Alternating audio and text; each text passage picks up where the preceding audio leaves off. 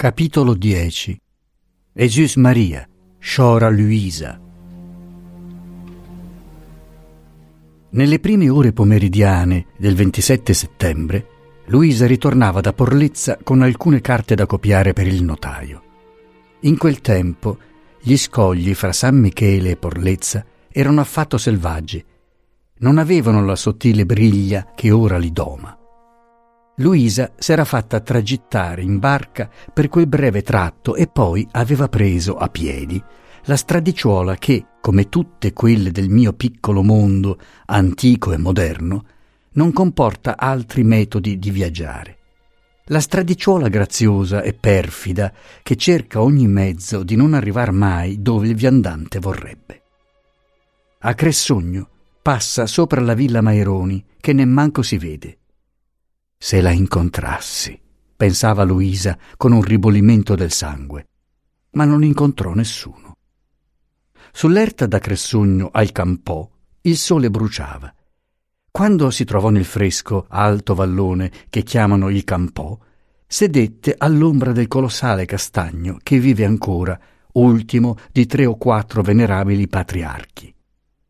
Guardava le case del suo nativo castello appollaiata tondo sopra un alto spuntone di scogli ombrosi, e pensava alla povera mamma, compiacendosi che almeno ella fosse in pace, quando sentì esclamare Oh, cara Madonna!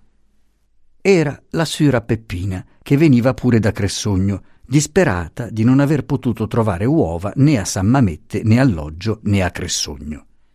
Adesso è il me coppa, è il Carlo, il me massa addirittura, cara lei, Avrebbe voluto andare anche a Puria, ma era mezza morta di stanchezza. Che paesi da cani, che strade, quanti sassi. Quando pensi al me Milan, cara le... Sedette anche lei sull'erba presso Luisa, le disse un mondo di tenerezze e volle che indovinasse con chi avesse parlato di lei allora allora. Ma con la signora marchesa, ma sicuro.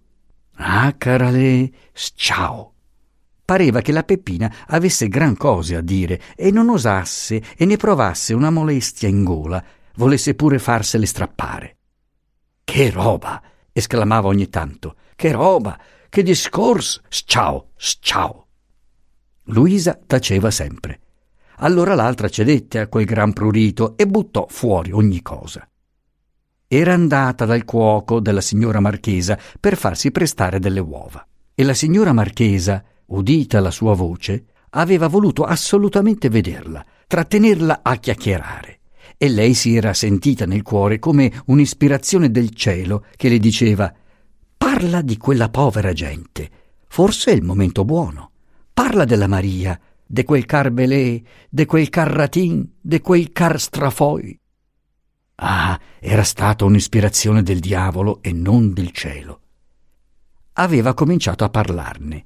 Voleva dire quanto era bella, quanto era cara, e quella gran meraviglia di un gran talento così spropositato. E lei, la bruttona, con una faccia che ghedisi nagot, a interrompere. Lasci stare, signora Bianconi. So che è molto male educata e altro non può essere. Aveva provato allora a toccare un altro tasto, la disgrazia del signor ingegnere, rimasto cieco d'un occhio. E la marchesa. Quando non si è onesti, signora Bianconi, il signore castiga. Qui la Peppina, guardando Luisa, si pentì delle sue chiacchiere, si pose ad accarezzarla, ad accusarsi d'aver parlato, a dirle che si desse pace. Luisa l'assicurò che era tranquillissima, che di nulla si sorprendeva più da parte di quella persona. La Peppina volle ad ogni modo darle un bacio e partì brontolando fra sé molti Porami, col vago sospetto di aver fatto senza uova una gran frittata. Luisa si alzò, si voltò a guardare verso Cressogno, stringendo il pugno. Almeno uno scudiscio, pensò, almeno frustarla. L'idea di un incontro, la vecchia idea che l'aveva fatta balzar di passione quattro anni prima, la sera del funerale di sua madre, la stessa idea che le era balenata testè nel passar da Cressogno, la riafferrò violenta. le fece dare un passo verso la discesa.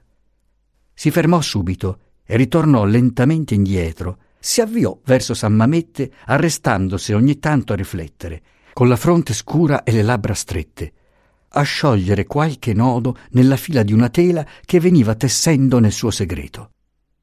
A Casarico andò dal professore per offrirgli un ritrovo a casa sua con la fidanzata per l'indomani alle due. Nel congedarsi gli domandò se possedesse ancora le carte Maironi. Il professore, meravigliato della domanda in attesa, rispose di sì e ne aspettava una spiegazione. Ma Luisa partì senz'altro. Le premeva di essere a casa, non potendo far conto per la custodia di Maria né sullo zio né sulla cia e fidandosi poco della servetta licenziata. Trovò la Maria sul sagrato, sola, e sgridò la Veronica.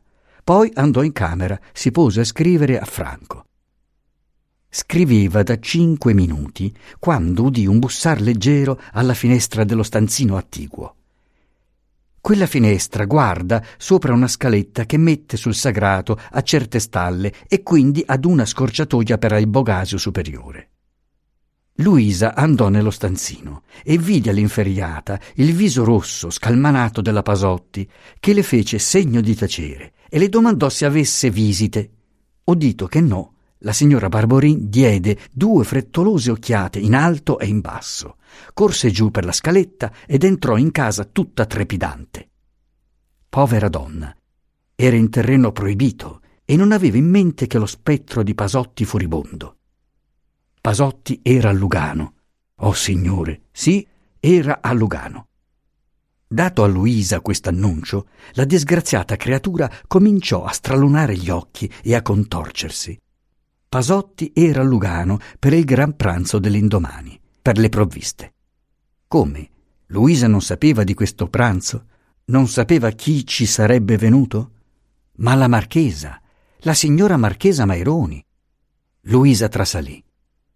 La Pasotti fraintese l'espressione dei suoi occhi credette leggervi un rimprovero e si mise a piangere con le mani sul viso, a dirsi nelle mani, scotendo quei due poveri riccioloni neri, che ci aveva una rabbia, una rabbia. Avrebbe vissuto un anno a pane ed acqua piuttosto che invitare a pranzo la marchesa. Questa del pranzo era certo una gran croce per lei, in causa di tanti pensieri, della fatica di preparar tante cose e delle tremende strapazzate di Pasotti ma la croce suprema era di far dispiacere a Luisa. Almeno fosse una croce buona da offrire al Signore. Ma no, ci aveva troppa rabbia. Era venuta apposta per dire alla sua cara Luisa quanto soffriva per questo pranzo. Perdonem, Luisa, diss'ella con la sua voce velata, che pareva venire da una vecchia spenetta chiusa. Genin po di propri no, propri no, propri no. Eran sedute accanto sopra un canapè. La Pasotti si levò di tasca un fazzolettone, se ne coperse gli occhi con una mano e con l'altra cercò, senza volgere il capo, quella di Luisa. Ma Luisa si alzò, andò alla scrivania e scrisse sopra un pezzo di carta. A che ora viene la marchesa? Che via tiene? La Pasotti rispose che il pranzo era alle tre e mezzo che la marchesa doveva scendere verso le tre allo sbarco della calcinera, che Pasotti vi si sarebbe trovato a riceverla con quattro uomini e la famosa portantina che aveva servito nel secolo scorso per un arcivescovo di Milano. Luisa ascoltò attentissimamente ogni cosa, in silenzio. Prima di andarsene, la Pasotti le disse che sarebbe stata felice di baciare quel caro amore della Maria, ma che temeva non sapesse poi tacere. Qui la buona donna si cacciò mezzo il braccio sinistro in tasca, ne cavò una barchetta di metallo. Pregò Luisa di darla alla sua figliola nel nome di un'altra vecchia barca sdrucita che non voleva essere nominata. Poi scappò giù per le scale e scomparve. Luisa tornò alla lettera incominciata per Franco e dopo aver meditato lungamente con la penna in mano, la ripose senza avervi scritto parola, prese le carte del notaio, si mise a copiare. A pranzo non parlò mai.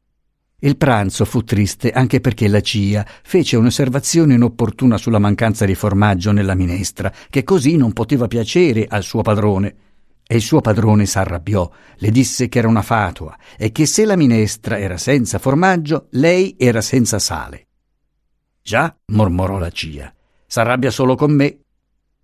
L'argomento suggeriva tante cose amare e inutili a dire che nessuno parlò più. Solo Maria uscì, dopo qualche minuto, a osservare con una piccola aria di sapienza. Perché non abbiamo denari, non è vero, mamma? Non bisogna mettere il formaggio nella minestra? Sua madre la baciò e le disse di tacere. La piccina tacque, contenta di se stessa. La finestra era aperta. Si udirono alcune voci schiamazzar forte nella strada, verso la scalinata del pomodoro, e Luisa riconobbe quella di Pasotti, che certo ritornava allora da Lugano con le provvigioni e parlava così forte apposta per farsi udire a casa Ribera. Dopo pranzo, lo zio Piero sedette nella sua poltrona in loggia e si prese Maria sulle ginocchia. Luisa uscì sola in terrazza. In faccia al bisgnago dorato dal sole, la costiera della Valsolda era quasi tutta nell'ombra. Lontano lontano, il santuario della Caravina brillava sulla punta verde protesa oltre i sassi del Tention e gli oliveti di Cressogno, fuori dell'ombra, nel lago Ceruleo. Luisa guardava laggiù con un'espressione di contentezza fiera. Ah, signor Pasotti, se il vostro pranzo è una vendetta, l'avete pensata male. La sua risoluzione era presa. Glielo offriva il destino, questo incontro con la vecchia canaglia. Non ebbe un dubbio né uno scrupolo. La passione da tanto tempo concepita, accarezzata e covata, aveva accumulato in lei quella forza che, quando è piena, trasforma di colpo il pensiero in atto, per modo che ne par tolta la responsabilità della gente e ne è invece solamente risospinta più indietro ad un primo interno moto di consenso alla tentazione. Sì, l'indomani, o allo sbarco, o sulla calcinera, o sul sagrato dell'annunciata, ella affronterebbe la marchesa. Con disprezzo le romperebbe la guerra in faccia. La consiglierebbe di guardarsi perché si volevano adoperare contro di lei tutte le legittime armi. Sì, le direbbe così, e così farebbe da sé, da sola, poiché Franco non voleva. Se Franco aveva promesso qualche cosa, ella non aveva promesso niente. Rientrò in loggia si mise a discorrere con lo zio, a scherzare con Maria più allegramente che non avesse fatto da molti mesi. Più tardi scrisse un biglietto all'amico avvocato V, pregandolo di venire appena gli fosse possibile. Voleva saper da lui come avrebbe potuto usare delle carte possedute dal Gilardoni. Quindi si rimise a copiare per il notaio di Porlezza. Maria non era contenta di tanto scrivere che faceva la mamma, però quando la mamma le disse che scriveva per mettere il formaggio nella minestra dello zio, s'affrettò a dire E anche nella mia, non è vero, mamma? Appena fu posta a letto, vedendo che la mamma tornava a scrivere, le venne in mente di chiedere se la nonna di Cressogno avesse il formaggio nella minestra. Ne ha troppo, rispose Luisa, e bisogna cavarglielo perché non le faccia male. Oh no, cavarglielo, poveretta. Taci, dormi. Ma la bambina non si addormentò. Dopo un pezzetto parve a Luisa di udirla piangere. Si alzò, andò a vedere. Piangeva veramente, sottovoce. Cos'hai? Il papà, singhiozzò la povera piccina. Il mio papà. Verrà, cara, Verrà presto il tuo papà. Dormi e fai un bel sogno che viene papà insieme con Re Vittorio Emanuele e che la mamma e la cia fanno un gran risotto che ti piace tanto e che tu dici viva il re e che il re dice niente affatto, viva invece Ombretta Pipì e il suo papà. Fa questo sogno, sai? Sì, mamma, sì. L'indomani il professor Beniamino capitò a Oria un'ora prima di quella che Luisa gli aveva indicato. Dopo il sì di Esther, l'uomo era trasfigurato. Pareva molto più giovane di prima. Il colore giallognolo della sua pelle, irradiato da una rosea luce interiore, era scomparso quasi del tutto. Non gli si vedeva più che sul cranio, dove Luisa si attendeva che tornassero a spuntare un giorno o l'altro i capelli. egli non camminava, non respirava più come prima. Il passo e il respiro erano sempre inquieti, nervosi, rotti da sussulti che rispondevano al balenar d'immagini. Dio sa di quali immagini sotto quel cranio lucido. Gli occhi non è a dire come brillassero. Solo quando guardavano Esther si stringevano, si velavano di una tenerezza pia, come se il professore avesse avuto paura di incenerire la diletta saettandole addosso, senza precauzioni, tutto il fuoco dell'anima. Esser guardata a quel modo non piaceva a Esther, e Luisa, la consigliera del professore, ebbe il coraggio di dirgli che non bisognava guardar la sua fidanzata stringendo gli occhi come fanno i cani affettuosi. Il pover'uomo promise che avrebbe cercato di non farlo più e lo fece ancora. Luisa era sempre il suo nome tutelare, l'oracolo che interrogava persino per sapere come dovesse comportarsi nei colloqui con la fidanzata. Nella sua umiltà egli era felice di venire accettato per un sentimento di stima. Pensare che Esther potesse amarlo d'amore gli pareva una presunzione ridicola. Per questo egli temeva sempre di sbagliare con lei, di offenderla. Un dubbio che lo tormentava era questo. Sarebbe o non sarebbe da rischiare un bacio? Appena venutogli questo dubbio, l'aveva sottoposto a Luisa e Luisa, la sapienza incarnata, gli aveva risposto No, adesso è troppo presto. Bisogna che il primo bacio non venga né troppo presto né troppo tardi. La possibilità del troppo tardi parve terribile e insopportabile al professore, il quale, nei suoi colloqui con l'oracolo, dopo averlo consultato su cento diverse cose, capitava regolarmente ogni volta alla domanda fatale. E sto Basin? Luisa in parte ci si divertiva per la sua propensione a cogliere il comico anche nelle persone cui voleva bene. In parte dubitava realmente di una ripugnanza fisica che si manifestasse in Esther, data l'occasione, con violenza e mandasse tutto a monte. Ella si accorse, per fortuna, che il professore pareva sempre meno brutto alla sua fidanzata.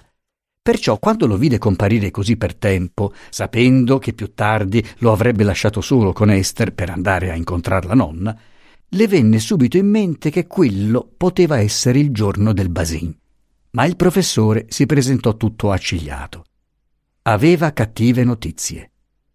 A San Mamette si diceva che fosse stato arrestato e condotto a Como il medico di Pellio, che gli avevano trovato lettere e note compromettenti per altre persone, fra le quali si nominava Don Franco Maironi. Per Franco non ho angustie, disse Luisa.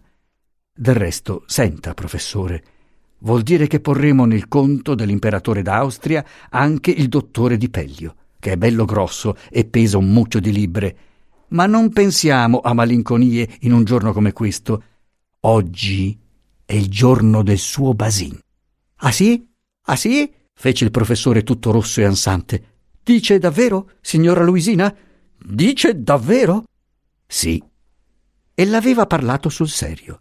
Gli spiegò che se Esther veniva, come aveva detto, alle due, li avrebbe, dopo una mezz'ora, lasciati soli. In loggia c'era sempre lo zio, ma non conveniva seccarlo, potevano restare in sala. E allora con buon garbo si fa il colpo, diss'ella. Ma prima io voglio avere da lei una promessa. Che promessa? Mi occorrono le famose carte. Quando vorrà? Guardi che le domando io, non Franco. Sì, sì, quello che lei fa è tutto bene. Domani le porterò le carte. Bravo. Luisa discorreva con la sua calza fra le mani, sferruzzando sempre, con un'apparenza di tranquillità ilare che non riusciva a coprire del tutto la sovraeccitazione interna, predisposta dal giorno prima, cresciuta con l'insonnia, crescente a misura che si avvicinava il momento di partire. Nello stesso tono scherzoso della sua voce vibrava una corda insolita. Nei suoi capelli, sempre correttissimi, era un'ombra di disordine, come il tocco di un lieve soffio che le avesse sfiorato la fronte. Il professore non si accorse di nulla e andò in loggia a discorrere con l'ingegnere. a prendere consiglio anche lui per una darsena che intendeva costruire in capo al suo giardino, onde potervi tenere una barchetta. Maria era pure in loggia e pigliò molto interesse a questa futura barchetta del signor Ladroni. Gli raccontò che ne possedeva una anche lei, corse a prenderla per fargliela vedere e il professore scherzò. La pregò di accompagnarlo a Lugano con la sua barca. Sei troppo grande tu, diss'ella. La mia bambola sì che la condurrò a spasso in barca. Ma cosa mai? fece lo zio. Quella barca lì è buona per andare al fondo. No. Sì. Ombretta si impazientì e corse in camera per provare la barchetta nel catino, ma nel catino non c'era acqua e la piccina ritornò in sala mogia mogia con la sua barchetta in braccio e non andò più dallo zio. Esther capitò al tocco e tre quarti. Disse che aveva udito il tuono e che perciò era venuta prima. Il tuono? Luisa uscì subito sulla terrazza a guardare il cielo. Minacce grosse non ne vide. Sopra il picco di Cressogno e sopra la Galbiga il cielo era tutto sereno fino ai monti del lago di Como. D'altra parte, sopra Carona sì era scuro, ma non poi tanto. Se la marchesa non venisse per paura del tempo. Prese il piccolo vecchio cannocchiale che stava sempre in loggia. Non si vedeva niente. Già, era troppo presto. Per arrivare alla calcinera alle tre, la marchesa, con la pesante gondola, doveva partire verso le due e mezzo. Luisa ritornò in sala dove erano Esther, il professore e Maria. Avrebbe preferito che Maria restasse in loggia con lo zio, ma la signorina Ombretta, quando veniva gente, si appiccicava sempre a sua madre, stava lì tutta occhi, tutto orecchi. Luisa pensò che al momento di partire l'avrebbe mandata via e intanto la tenne con sé. Già i fidanzati stavano da parte e discorrevano quasi sottovoce. Alle due Luisa uscì ancora sulla terrazza, guardò col canocchiale se per caso la gondola spuntasse al tention. La marchesa poteva forse anticipare per il cattivo tempo. Nulla. Guardò poi a ponente. Il cielo non era più scuro di prima. Solamente fra il monte Bisgnago e il monte Caprino, sopra la leggera insenatura che chiamano Zocca di Ment, era fumato su dalla valle Intelvi e si affacciava fermo un nuvolone azzurrognolo, sinistro come un sopracciglio aggrottato sopra un occhio cieco. Pareva aver veduto il branco dei compagni torvi che si affacciavano al lago sopra Carona e voler essere della partita anche lui. Luisa cominciò a sentirsi inquieta, ad aver paura che la marchesa non venisse. Andò in giardinetto a guardare il Boglia. Il Boglia non aveva che nuvole bianche, leggere. Ritornò in sala e trovò Maria piantata davanti al professore e ad Esther, che ridevano, molto rossi in viso, l'uno e l'altra. Sei malata? aveva detto la piccina ad Esther. No, perché? Perché vedo che ti tasta il polso. Le cose erano avviate bene, pareva. Luisa portò via la piccina, le proibì di avvicinarsi mai più a quei signori. Un momento dopo passò lo zio Piero, disse che andava di sopra a scrivere alcune lettere e avvertì Luisa di badare alle finestre della loggia, perché veniva un temporale. Addio, signorina Ombretta, diss'egli. Addio, signor Pipì, rispose la bambina petulante. Egli se ne andò ridendo.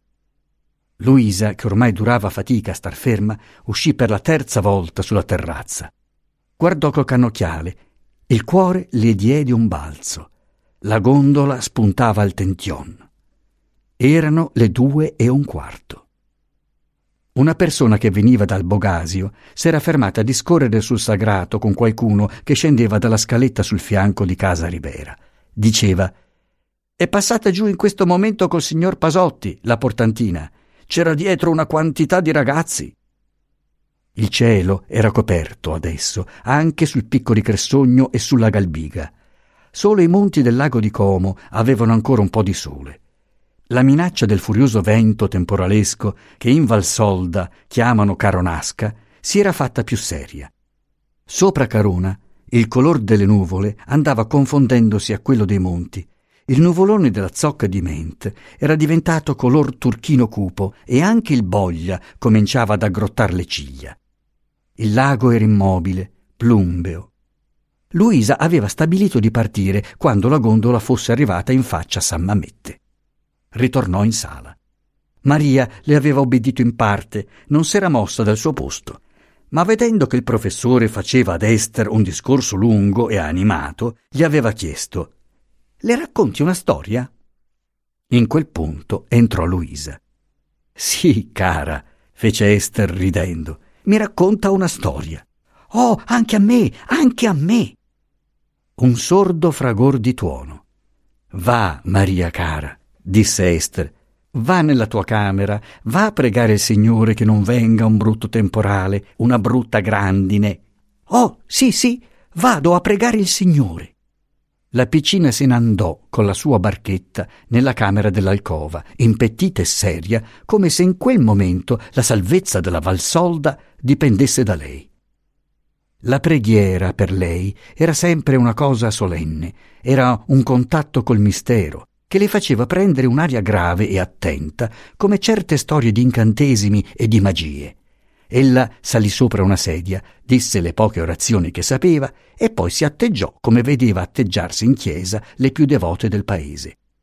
Si mise a muover le labbra come esse, a dire una preghiera senza parole. Colui che allora l'avesse veduta conoscendo il terribile segreto dell'ora imminente avrebbe pensato che l'angelo della bambina fosse in quel momento supremo accanto a lei e le sussurrasse di pregare per qualche altra cosa che i vigneti e gli uliveti della Valsolda, per qualche altra cosa più a lei vicina, che egli non diceva, che ella non sapeva e non poteva mettere in parole. Avrebbe pensato che negli inarticolati bisbigli di lei vi fosse un riposto senso tenero e tragico, il docile abbandono di un'anima dolce ai consigli dell'angelo suo, al voler misterioso di Dio. Alle due e mezzo i nuvoloni torvi di Carona diedero un altro tuono cupo, a cui subito risposero gli altri nuvoloni del Boglia e della Zocca di Ment. Luisa corse sulla terrazza. La gondola era in faccia a San Mammette e veniva dritta alla calcinera. Si vedevano benissimo i barcaiuoli far forza di remi. Mentre Luisa posava il cannocchiale, il primo colpo di vento strepitò per la loggia, sbattendo usci, vetri e imposte.